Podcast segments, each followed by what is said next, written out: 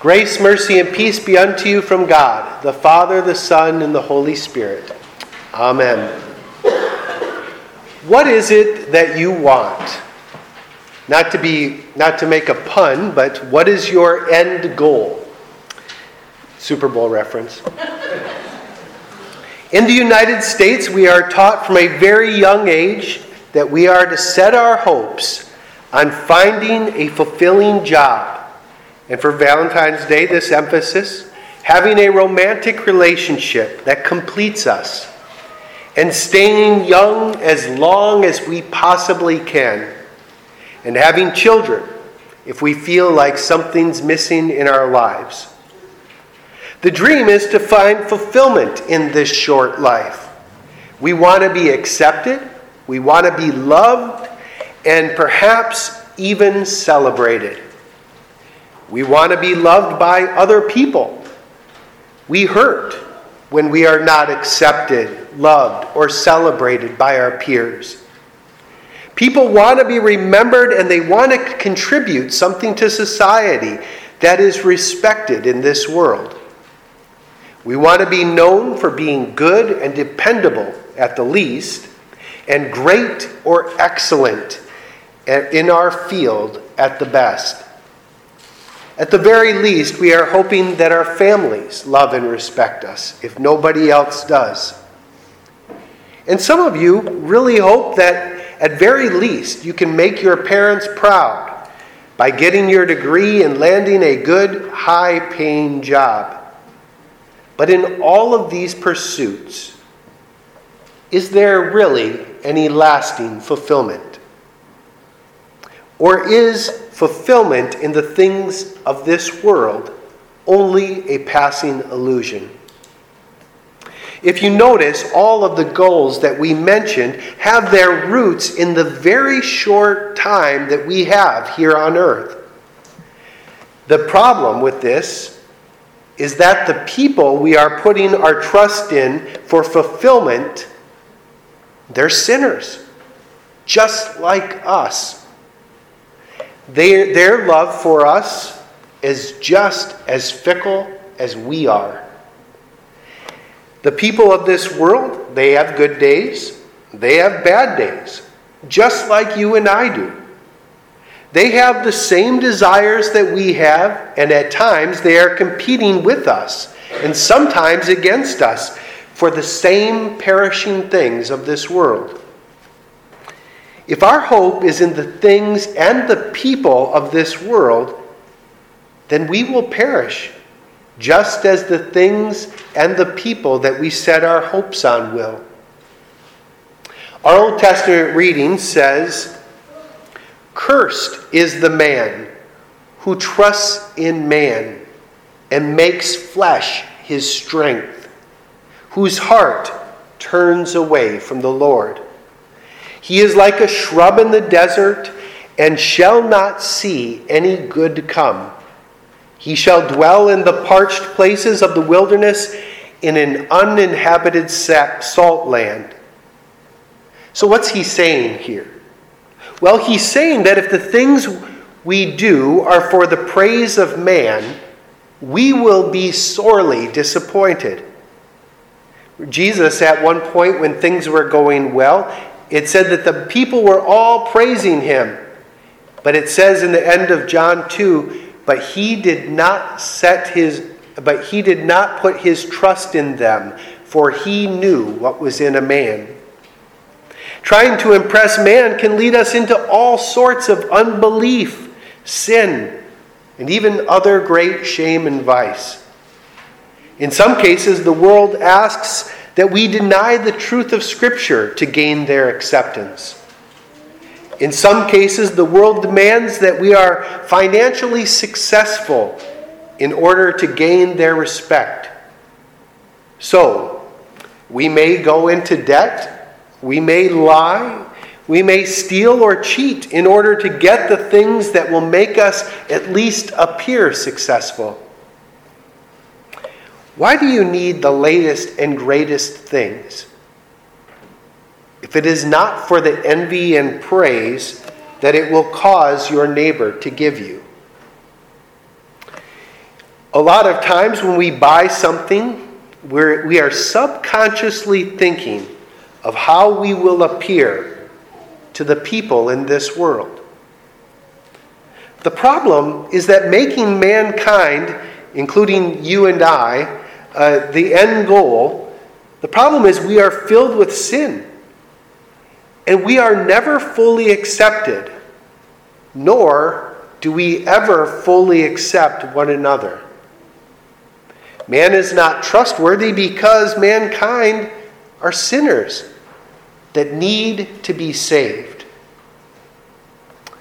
The other problem with seeking happiness from the people and things of this world is that neither the people nor the things of this world have the ability to bring us everlasting joy. They just don't. Even if we do receive recognition, even if we do have good friends, good neighbors, and the like, the things that we have done during our short time in this life, even if this life is great, all of these things will end. Each and every one of us will breathe our last breath in this fallen world. For some of us, that last breath will be instantaneous. And for some of us, that last breath will be long and drawn out. But each one of us, each one in this room, who are alive today, will come to that moment where we will be standing before our Maker. And it will be evident on that day in whom we placed our trust in for every good thing. You see, the thing or person that someone places their hope in for every good thing, it's their God. A romantic relationship can be your God if you make it an end in yourself in itself. Education can be a God. If all of your worth is tied up in all of the degrees that you accumulate, praise of others can be your God. If all your actions in this life are motivated and calculated by the hope of praise, cars, homes, sex, even spouses, children, and you name it, can be your God if you seek fulfillment in them.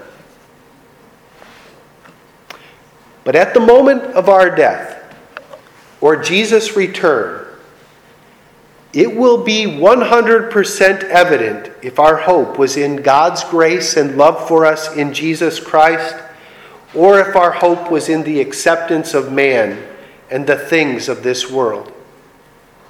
It may be evident to you right now. I'm convinced that in all of us, including myself, we daily need to repent from the sin of making ourselves, other people, and the things of this world into gods. Daily, we need to repent of this because daily we do it. Daily, we expect every good thing from, from those other than God. I daily, I daily myself care more about what you and the world thinks than I care about what God thinks. I daily repent of this by the power of the Holy Spirit.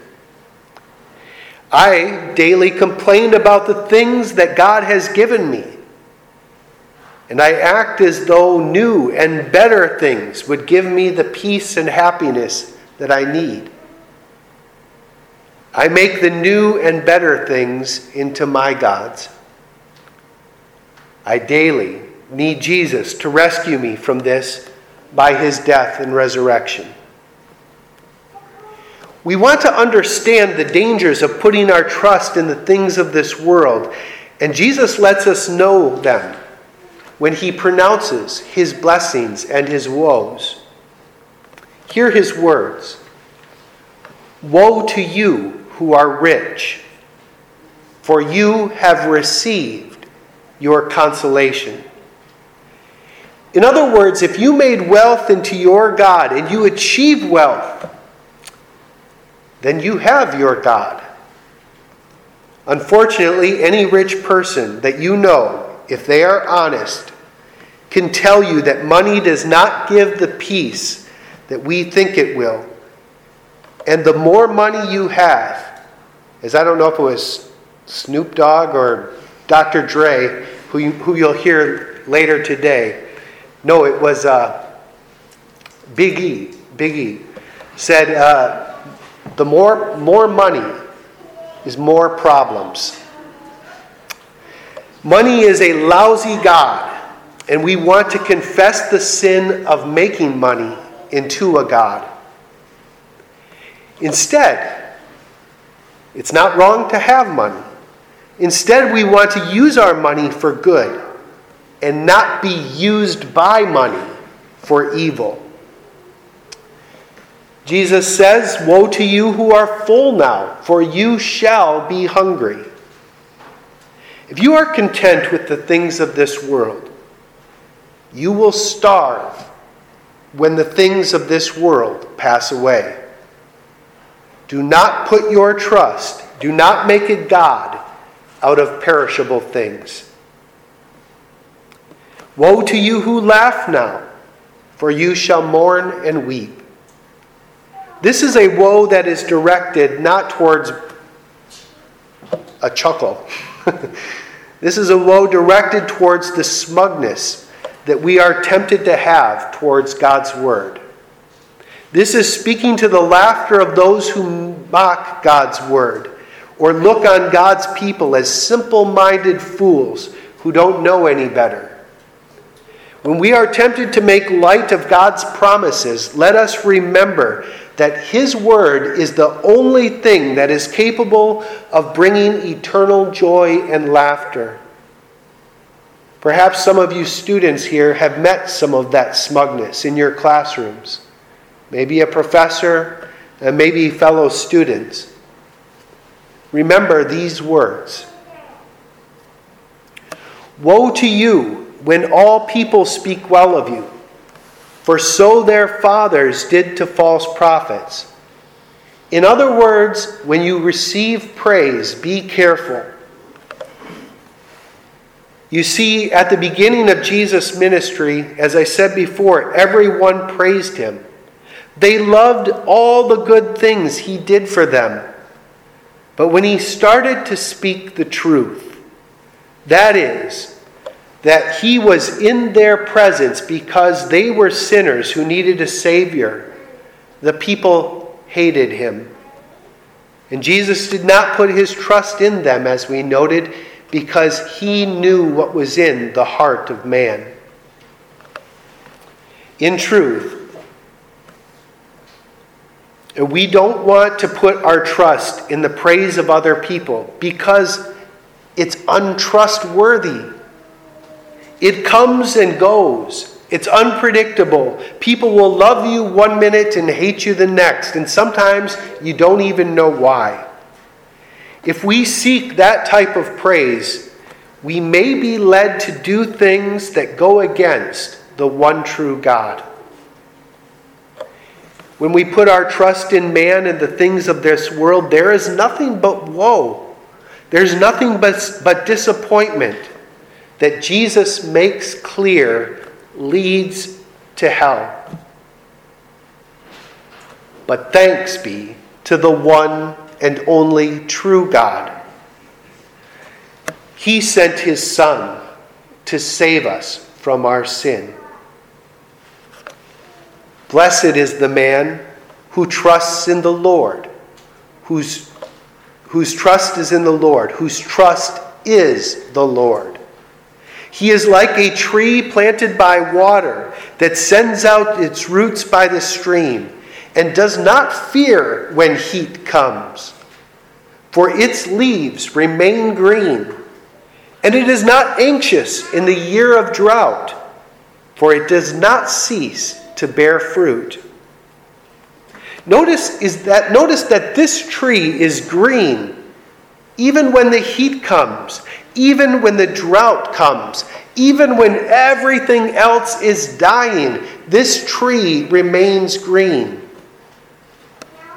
Your baptism is a stream of living water, and it gives you the roots of faith that unite you to Jesus, the living water. He gives you a hope that will not disappoint, even in the heat and drought that we experience in our short lives in this dying world.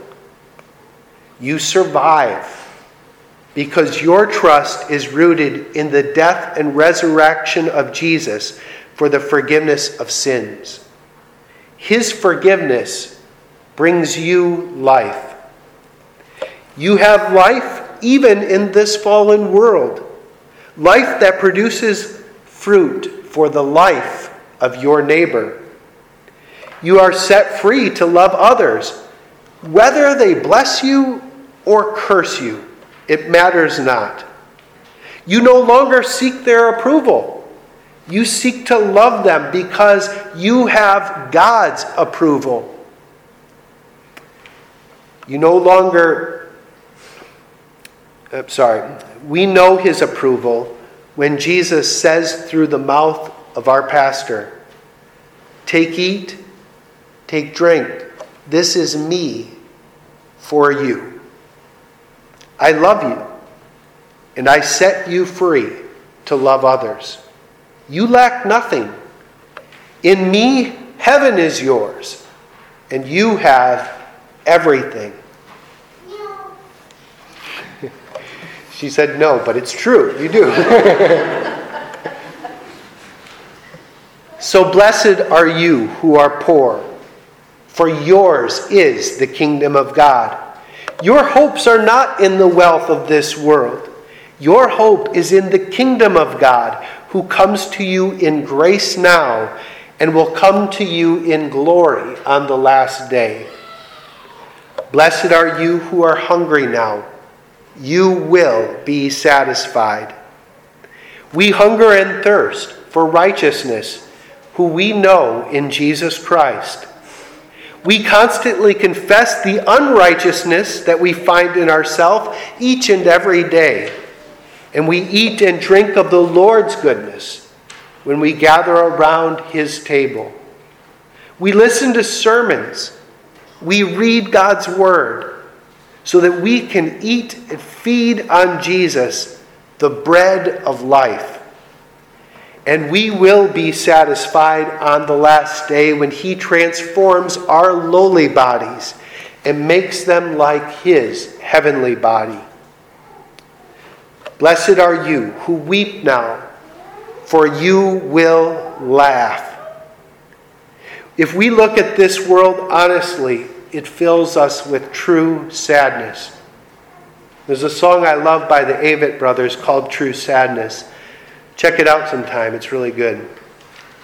We see all we see all of mankind, including ourselves, placing the wants of the flesh over the needs of our neighbor. We see death of those that we love. We see our own internal struggle with sin, and we regret the things we say, do, the things we think. But on the last day, Jesus will take away all sin and causes of sin, and we will be left with nothing but pure joy and laughter. And with our hope in Jesus, he tells us hear this. Blessed are you when people hate you, when they exclude you and when they revile you and spurn your name as evil on account of the Son of Man. Rejoice in that day, leap for joy, for behold, your reward is great in heaven, for so their fathers did to the prophets, the saints who have gone before. You see, our hope in Jesus, it leads us to do something. It leads us to confess our sin and when we confess our sin, it actually shines a light on the fact that what our neighbor does That is, he's doing the same stuff that we do. What our neighbor does is sinful as well. In our confession, it's insulting for a person whose hope is set in the false gods of this world. When we confess our sin and need for Jesus, we testify to the truth the truth that all men are sinners, including our neighbor. All men are in need of a Savior. This offends the person that wants to make a God. No, ultimately, it offends a person who wants to make themselves God. So Jesus told us that the world will hate us as it hated him and the prophets who have gone before. He lets us know that even if and when the world hates us, we should take comfort and joy that even as we walk through this valley, we are not alone. We are in good company. We are in His company and in the company of all the saints who have gone before, who trusted in Jesus in this life. So, what are your goals? Where are your hopes set? I pray that you would set your hopes in the only one who, in the end, will not disappoint. I pray that you would set your hopes in the one who died to save you from your sin and who has risen to give you everlasting life in his name. Set your hopes on Jesus and let Him produce in you love for your neighbor, so that you and your neighbor may both be saved and rescued from this valley of sorrows, and together taken unto our Father's everlasting arms on the last day. Until that day, receive the peace that surpasses all understanding that it would guard your hearts and minds in Christ Jesus until he returns for you. Amen.